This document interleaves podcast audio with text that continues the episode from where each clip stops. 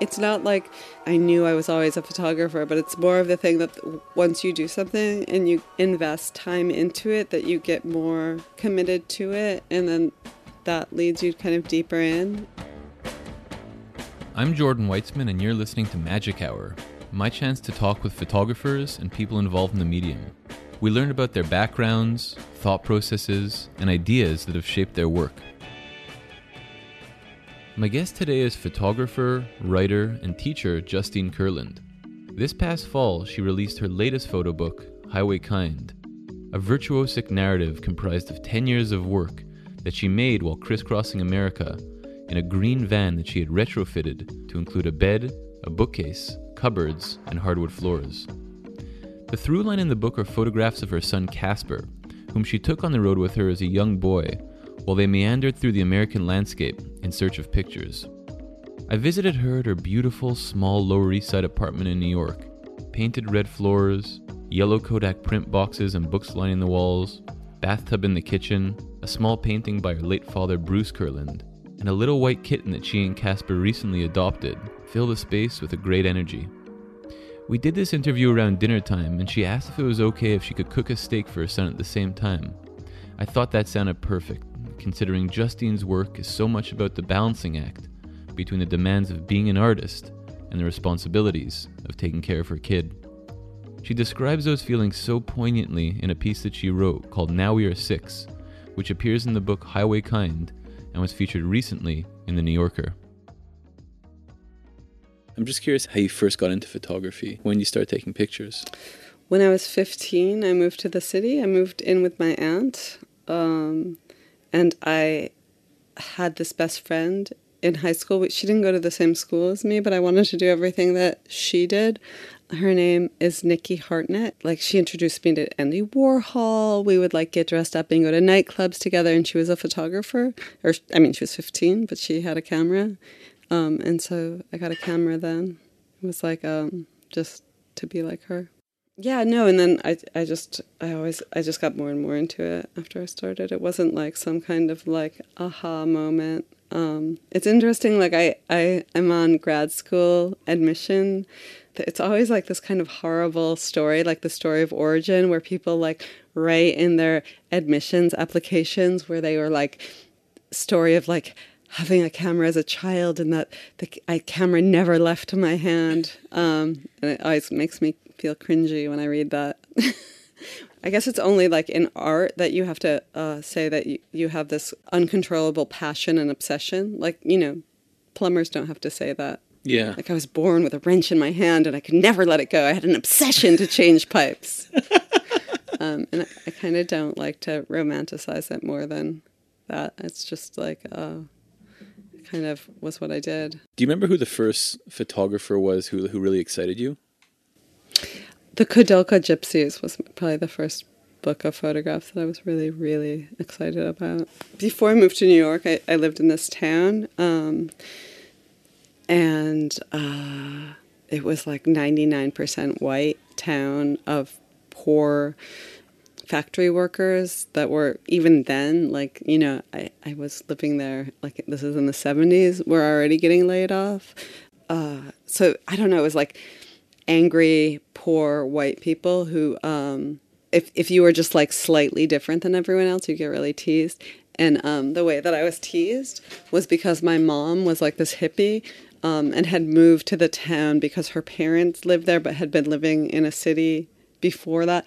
Like she wore turbans and beaded earrings, and um, she would have these like f- like fur coats from thrift stores and drove a van. Like she was really eccentric. And uh, to tease me, they they used to corner me at school and sing that Stevie Nicks gypsy song to me. So I think that there's a way that um, I, identified with the, you know, pejorative idea of like what, what that what that was. So what what did your mom do? Um, she had a lot of different jobs, but um, she eventually, by the time I, I was like 11 when she started doing this, she sewed clothes and sold them at Renaissance fairs. She was a seamstress. And she traveled a lot, and I traveled with her a lot, so that was all part of it. So that kind of idea of like what that meant to have like a cottage industry and be traveling around was like, I'm sure that when I saw that book, it, it felt like like I understood it somehow. or like maybe it meant more like looked more like uh, a fantasy of what my life was than. Um, I mean, I mean, I saw I saw this book when I was like 15. It's not like, or maybe I was like older. Maybe I was like 17 or something. But it was like an early book. So you went. You, you studied. Uh, where, where did you do your undergrad? SVA. SVA.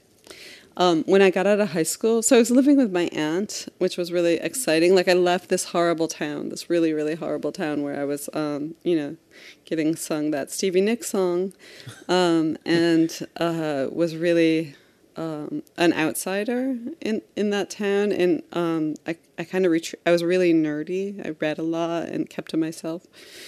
Um, and I had this like dream of getting the hell out of that town. And my aunt had had had five children, and they had all grown up and left the house. So she had all these bedrooms, and um, offered to let me stay there. And I I moved to New York and and uh, started high school here, and it was this kind of incredible time where it was like all of a sudden I'd found my tribe, um, and I was really I was really into poetry, and I remember there was like a group of of us that would skip school and go to like uh, these Polish diners in the East Village and read Allen Ginsberg together. Like, so it was like, I don't know, it's like you, there was like a clique for nerds, you know, it wasn't like, um, it wasn't like being in the small town where it was like you had to be like a jock or a burnout if you wanted to have friends. Um, so it was re- that was really really exciting, and it was in that time when I was talking about the when I was talking about ni- meeting Nikki and you know just getting really you know exp- expanding into all all sorts of ideas of um but I guess it was mostly like write, writing and and and uh, and art not not not just photography I remember going to like gallery openings. Um, then this was like you know this is the '80s. This is the late '80s, and it was it was this kind of miraculous thing for me. I didn't I didn't know that there were art galleries where there were openings and that people came and um, there was like they used to have like cheese and wine at openings. It was super exciting to go and to like find these places. It was so uto- utopic to me. And now, even now that I'm like jaded and older and know like how political these openings are, I still have like a little bit of like joy when I go in that memory of like, you know, it's, it's pretty, it's pretty special that there's like a, a, world where like people uh, celebrate, appreciate, and give economic value to something that is kind of arguably useless. right. That must have been a pretty exciting time. So, you were into all different kinds of art. What was it about photography in particular that drew you in? How did you make that decision? Um, I think it was really this girl crush that I, was telling you about. This um, this this best friend. I mean, we used to write stories together. We used to have this kind of ex- exquisite corpse way of writing stories, where I'd write part of a story and give it to her, and she'd write the other part. So it wasn't just photography, but um, but then it was like I don't know. I, I think it's more. It's not like this kind of like. Um, I found this great like I knew I was always a photographer, but it's it's it's more of the thing that once you do something and you invest time into it, that you get more committed to it, and then that leads you kind of deeper in. It's like slowly deeper and deeper and deeper into it, so that that becomes. Um, but oh, what I was gonna say too is like after high school, I didn't go right away to college. I was um, I was really excited to make my own money. I, I, grew up really poor, and like the idea of having cash of my own was so good. Mm-hmm. So I was a waitress in the East Village, and I was just, um, you know, hanging out with other waitresses, and I would I would make photographs. You know, it's it's a night job, so you have the daytime. I'd make photographs. I'd go to work. I used to go to the Ninety Second Street Y to to print my pictures. I had a friend who who worked there who let me go in for free. Um, and I, I think I was like in my I don't know, I was like 22 or 23 by the time I went to college, and I, I just started to um, feel really stuck or like that I wanted. I wanted troublemaker. I wanted something. I wanted something else. So then I, you know, then I went to school for photography. I started at SUNY Purchase, and then I transferred to SVA.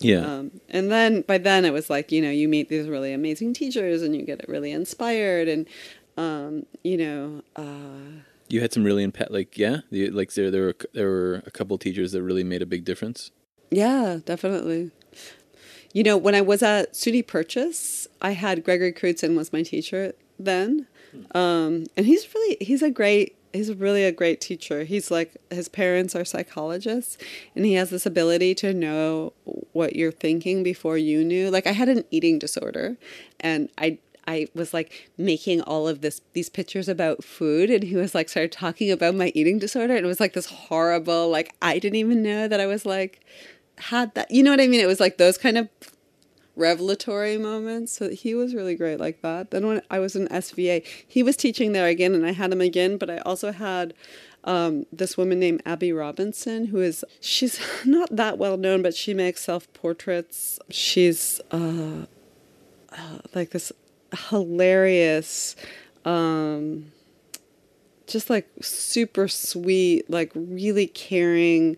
Um, you know, we would have these conversations outside of class, and the next time we met, she'd like bring stacks of books for me to look at. She was just like a really committed teacher. Um, it's interesting because you know now now I'm I'm teaching as well. There's like it is kind of a bubble, but there's something so beautiful about being in that conversation where you really want to know something and the teacher wants to talk about it and it's like it's like kind of that uh, like things get like really exciting or something about I like teaching. It's, it's I think it really feeds my practice. Yeah? How so? Um to just keep me keep my wheels spinning so I know what I know to, to you know to know myself better and to kind of um, be open to other people's ideas. You know, it's just like the traffic, what comes in and what goes out. So after SVA, you went to you studied at at Yale. That was like the the school to go to. hmm I think less when I first got there than it was like directly after I got there. But um, who were your teachers there at the time? Well, Tod Papageorge ran the program.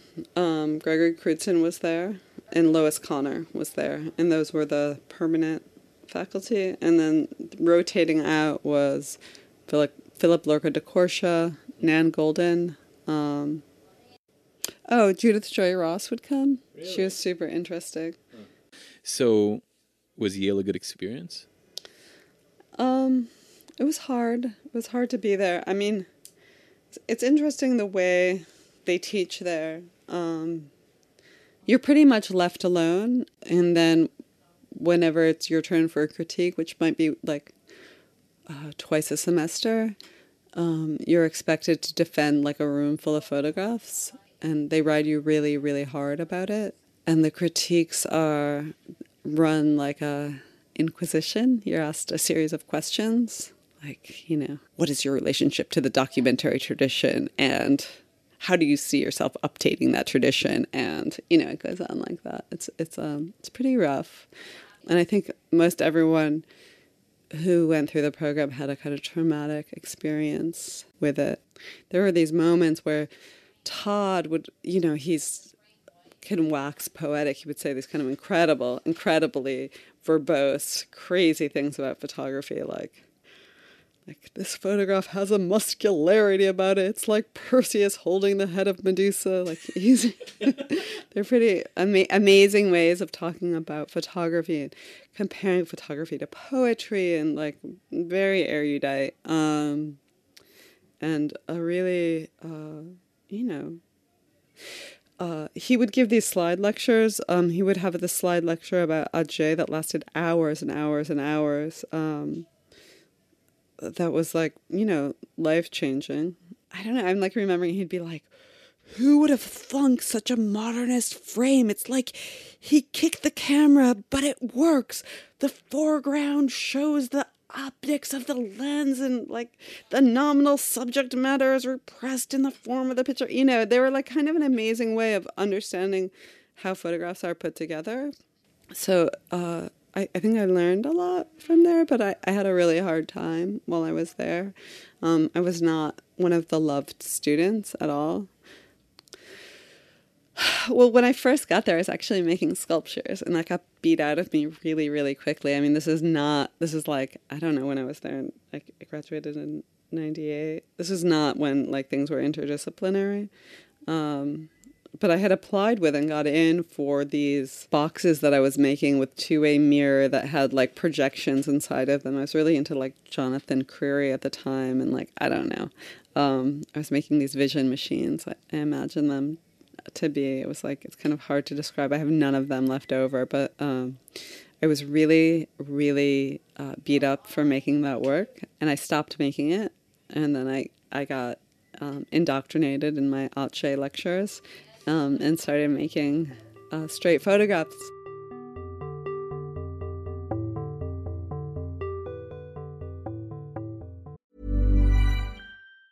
There's never been a faster or easier way to start your weight loss journey than with PlushCare.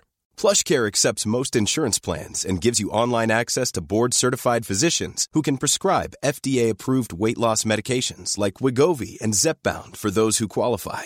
Take charge of your health and speak with a board-certified physician about a weight loss plan that's right for you. Get started today at plushcare.com slash weight loss. That's plushcare.com slash weight loss. plushcare.com slash weight loss.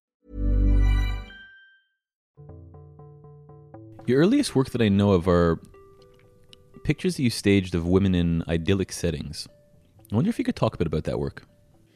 Um, well, the first group of photographs that you're talking about, these teenage girls' uh, staged narrative photographs, compared to other people, practitioners of stage narrative, were really low production. Like the photographs were all about how they fell apart. Um, so if you think about like, you know, Jeff Wall's like elaborate, like a year to make one photograph, um, or Gregory Crewdson, or um, um, trying to think of who else was making stage photographs at that time. Um, I I would set up a scenario. I would I would get teenage girls, um, but I, I didn't I didn't direct them very much. They were so far away from the camera usually that they couldn't even hear me. I, I, I used the camera to make a stage and then had them improvise whatever the scenario that we were imagining. Um, so, I mean, there was a gradual loosening of my directorial hand and I was really interested in how the how the photographs would unravel and, and what um, what parts of accident would, would enter into the photographs. Um, so it's like it was a slower trajectory. Um, I went from making the teenage girl photographs um, to a series I made of communes. Basically, when 9 11 happened, was a real wake up call to me at the time where um, I felt like the photographs that I, I was making were all about a fantasy and the, the real world reality, the real, um, seemed uh, to intervene and I wanted to break the bubble that I was making in my photographs. So I, I was thinking a lot about what it meant to be American. And it's interesting because it's funny, I have the same kind of feeling right now with this Trump administration where um, when really horrible shit goes down because it wasn't it wasn't 9/11 it was the fact that we immediately went and started bombing in Afghanistan and Iraq you know we were we were sending missiles to like where possibly a cave was. I mean, it was so so ridiculous, and uh, I think that there was there was something about how disgusting I thought Bush's handling of that situation was that made me feel stronger about being an American, or or what I thought was good about America. Um, so I realized with the teenage girl pictures that I was basically staging communes. I was imagining not what a real teenage girl would do if she ran away, which would probably be like, you know, um, hanging out by herself or with a few other people, maybe, but like being in a city, spanging, uh, dumpster diving, whatever that would really look like. I, I imagine these large groups of girls going into the woods um, and living collectively. And I think that that idea of America as a uh, the possibility of, of making new an idea of home or um, or living by a set of I- ideals harmoniously with other people. Of course, that's you know the the myth of America. It's like of course the, the genocide of Native American. You know whatever that actually looked like. Um, I thought that the that the, the the present day communes in America more than anything were exhibiting what the the ideals of what America was supposed to be was about. So I went. I started going around and photographing present day communes. I went to the farm, um, Street co-housing, uh, uh, a, a, a, lot of a lot Dignity Village, a lot of different places, and and, and made these group portraits when I went there. Um, and I didn't I didn't want to make staged pictures at the communes. I um I wanted them to be documents of, of what was left of these ideals. But it's funny because then when I started doing it and I was doing it for a while, um, I started making staged pictures again. Um, I started making these this naked series where uh, it wasn't like I was going to nudist colonies, but I um, I asked people to get naked and to kind of enact harmony with nature and you know a kind of hippie um, posture of what that meant to be back to the land. Then I eventually made the mama pictures after that, and that's when Casper was born. And in a way, those photographs were my least narrative at all because I was with my baby. They had their babies. You can't direct a baby. Like babies just do what babies do. So we'd all get in the woods and the babies would go running off and putting dirt in their mouth and the parents would scramble to keep them from harm's way, you know? Yeah. And after that were the train pictures. And the train pictures came because um, Casper loved trains. I want to ask you a question about the, the difference in those two modes of working. And and the thing that I'm most curious about is I think you've mentioned that in the mode what I mean by the mode is is going out into the world and finding pictures uh, rather than conceiving them in advance and then making them. But the thing about it that's really interesting is that it's not like one way or another way. Like when I was making what I called my stage narrative pictures, I would preconceive the picture and then I'd go out in the world. And what I actually ended up making was not what I preconceived. It would become something else. Yeah. And then when I went out in the world without a preconception, I totally had a preconception. I was like, I'm going to go find auto mechanics. I'm going to go to Louisiana. I'm going to, you know, so there's never, there's th- those ideas of like, um, like imposing my will on the world or, or like being open to the world are it's so fluid anyway that it's not it's like it's not as distinct although if you look at the pictures side by side they definitely have a different feeling to them but it's the way that they're made is is very is very similar hmm. i guess the thing that I, well the question that i want to ask you and the thing that i'm curious about is you may i think you may have said that sometimes you respond to something whether it be uh, visually or just like something just intuitively that you respond to and you don't necessarily know why and then its meaning is revealed to you when you look at the picture. It becomes it something else. Mm, mm. um i was reading this part it's in a zizek i don't where he's talking about donald rumsfeld is talking about um in uh in like why we should evade um Iraq and the, the weapons of mass dis- destruction. He's like, there's the there's the known knowns and then there are the known unknowns, but there are also the unknown unknowns. And that was a reason why we should go because like the unknown unknown is like all of the weapons we don't even know that, you know, Saddam Hussein has. Um, but what Zizek talks about is that there's all of those, but uh, if if Donald Rumsfeld was really a philosopher, what he would really come to is the fourth, condition, which is the unknown known. It's what we don't know that we know, um, and that that always manifests in this kind of symbolic form. but I just I, I just thought that was it's such a kind of interesting thing of like how you know when you're in front of a photograph. Um, and sometimes when you're in front of a photograph and you take a picture, it's because like you've seen that photograph before, and it's like you're you it's like uh, you know it's it's not it's not because of something personal or it's not because of some kind of magical but just because you're like yeah that's a photograph. You know it'll work as a photo. Yeah. Yeah. Um, but then there's sometimes those photographs that you're in front of because like when i was talking about the mushrooms mm-hmm. like the reason why i like that mushroom book has nothing to do with the photographs but has something to do with my experience with mushrooms. Mm-hmm. Um, so then there's that um, i don't know there's a lot of different there's a lot of different reasons. I feel like there's too much made of like like the difference between like truth and untruth in photography and it gets really tricky now especially with all the kind of Trump post facts post truth um, uh, alternate reality. I, it's it's just I mean, I think photography, all photographs do two things. All photographs tell the truth, and all photographs lie.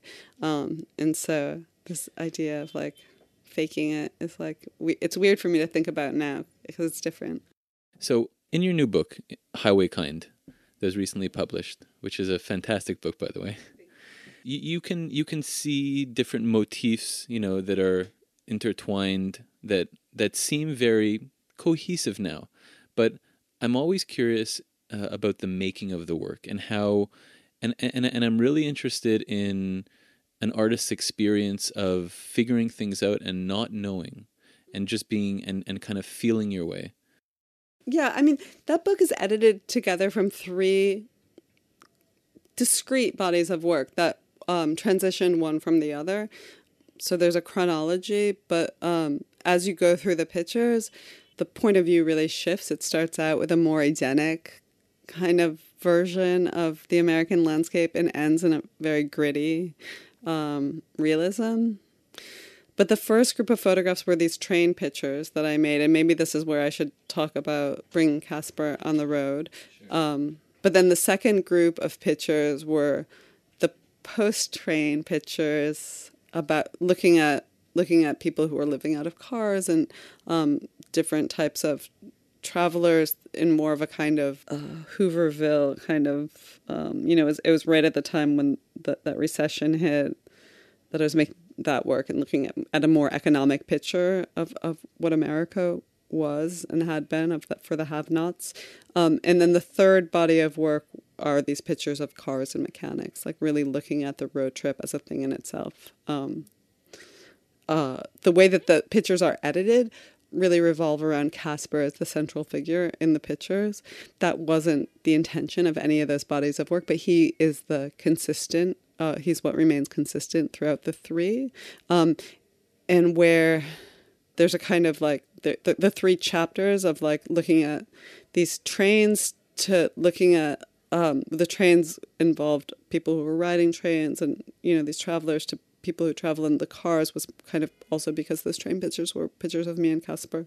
Um, so a kind of more self-reflexive moment of looking at other people who are also living out of their cars and then the cars themselves. So there's a kind of like a logical um, progression that happens in, in that book. But it wasn't um, I think when I'm making work, I kind of create parameters around what I'm interested in doing and then uh, I think I get bored inside of those parameters, or I start looking outside of those parameters, and then I eventually shift into a new body of work. So there's like this kind of transitional moment, and then I'm kind of fully doing something different.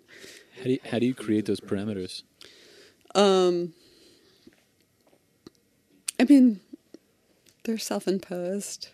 I I I guess that's a good question. I, I don't know. Um, yeah, I guess in a way it's more of that idea of like when we are talking about the staged or the unstaged, like I always kind of want to know what it is that I'm doing. I'm not just out in the world responding to anything. Like when I was talking about, you know, people who say they photograph anything but actually only photograph very specific things. Like I'm aware that I have like a specific things that I'm drawn to, that I'm interested, that I'm exploring. It's not, it's not, a, um, and I make pictures and I look at those pictures and, and look at what questions those pictures are asking and try to go deeper into what those pictures are about.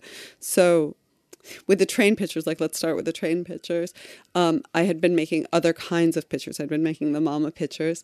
And while we were on the road with my son, we would stop at train yards because he he loved trains. Um, and when we were on the train yards, I had a 35 millimeter camera. I'd make like little snapshots of him. I'd photograph him with my iPhone. Um, and we would just spend time as a kind of time away from the art that I was making there. And then I realized that the time away from what I was doing was actually what I was doing.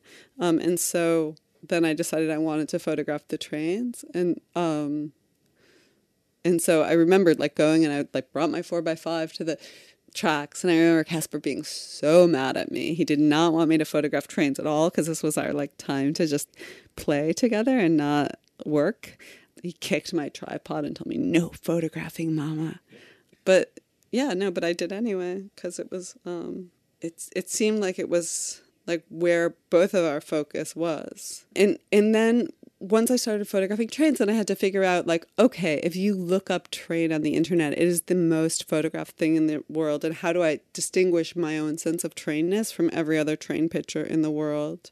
Um, and I came to the trains because of Casper, because of his love for for them. But then when I thought about it, I started to think about how much um, the train really was part of this um, exploration into the American West and this kind of mythology that America has. And I started thinking about, um, uh, you know, the 30s and hobos and, and um, you know, the idea of uh, the train as as this uh, mode of travel for those on the lowest rung of the economic ladder would go from town to town, um, doing those jobs that you know was it was about developing the West, like clearing the forests, set, building the towns, and that, that necessarily as those things were built up, their jobs would become obsolete, and they'd have to go to the next town and the next town and the next town, and so there's a kind of I don't know. There's a kind of identification uh, that, like, that the trains, like, literally and figuratively built the American West, and now to look at them,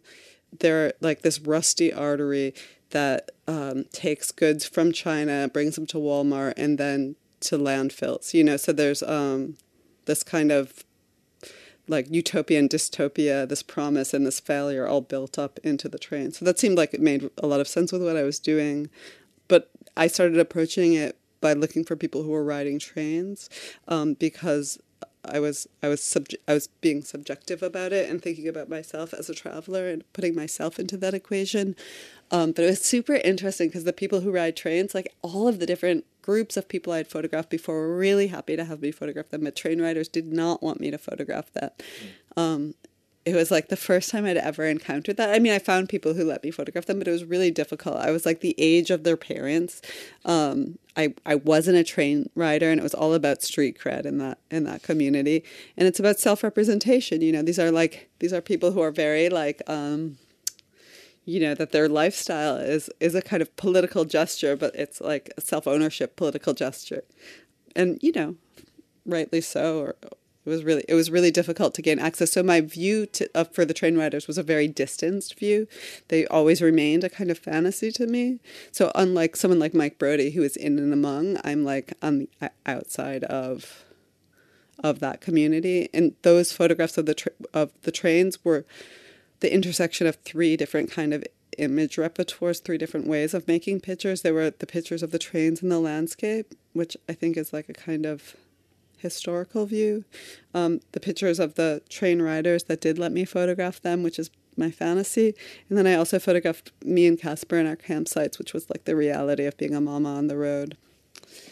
I want to ask you um, there's an essay in the book that you wrote at a time called Now we, it's called Now We Are Six.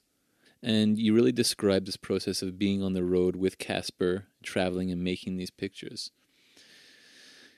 And there's something about that writing that really struck me. Something that reminded me of Larry Sultan's writing. And the thing that reminded me of it, the, the qualities that, that reminded me of it was this this sense of wisdom and wisdom and doubt or wisdom and vulnerability together just the sense of yeah of like wisdom like this wisdom of being an artist uh, knowing what you're doing and and then also being being a mother, you know, wanting to make sure that your your kid is, you know, being taken care of and that he's okay. You know, I'm not that familiar with Larry Sultan's writing, but that's a big compliment anyway. What you're describing, um, the um, the the writer that I'm really influenced by is Moyra Davey. I don't know if you've read any of her writing, but right about the time, I mean, when I was pregnant with Casper, someone gave me this anthology that she had put together called The Mother Reader, and it had a bunch of women artists who were writing about motherhood. Um, specifically, uh, one of the biggest voices in that book, besides Moira herself, who is an amazing writer, is this woman named Adrienne Rich. I don't know if you know who she is. She's a poet and an art critic, um, and and wrote a lot about about having having children. Um, I mean, she wrote a whole book actually called "Of Women Born," which deconstructs the patriarchal uh, premise of, of what motherhood is. It talks about how it's like having golden handcuffs where you know you can't you can't have a day off from your work or get like um, sick leave or it's like you're always on and you're supposed to have this kind of like self-sacrificing happy and she talks about how for feminists the whole question of reproduction was really problematic um, because they don't want women to be essentialized to biology. Like, isn't there a way to talk about this as a kind of power? Um, and if nothing else, at least talk about it as a woman's experience, you know? Um, so I think, yeah, that was really inspirational for me. So now that you put out this this book this past fall, what are you working on now? I think making that book with Aperture, it's like almost 10 years worth of work, maybe eight or nine, really, um, was a kind of closure. I went I went back to this town upstate that I was talking about. That was the first thing I did, and I started. I wanted to like face that thing that I was running away from. Um, I've been going there every summer, working in this town. And the first time, the first summer I went there, I made like documentary pictures, and I scrapped all of those. Then I went back again, and I started to photograph things in a more oblique way, focusing mostly on a Nestle's factory that's in ruins now. It had closed 10 years ago. It had been the economic heart of the town. Um, and it's been slowly getting salvaged for whatever like copper or metal or whatever is uh, valuable, but it's like this giant carcass just sitting there rotting away. So I've been photographing that a lot. Um, and I've been making a lot of photographs of vaginas. Um, I'm actually like my biggest influence right now is Germaine Krull, mm-hmm. um, and her kind of like going back and forth between those um, those erotic photographs of women um, and the factory pictures. There's mm-hmm. something kind of I don't know that I'm drawn to in that. Hmm. Have you been selecting your vaginas? Very carefully. Thanks a lot for having me here, and my uh, pleasure. You're a most gracious host. Yeah. and um, yeah, really appreciate it.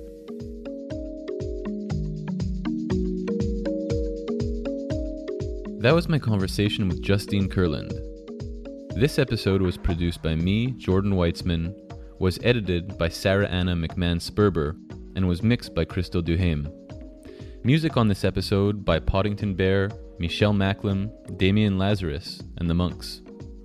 To find out more about this interview series, visit us at magichourpodcast.org and follow us on Facebook and Instagram. If you enjoyed this episode, leave us a review on iTunes. It helps and we really appreciate it. I'm Jordan Weitzman, and thanks for tuning in.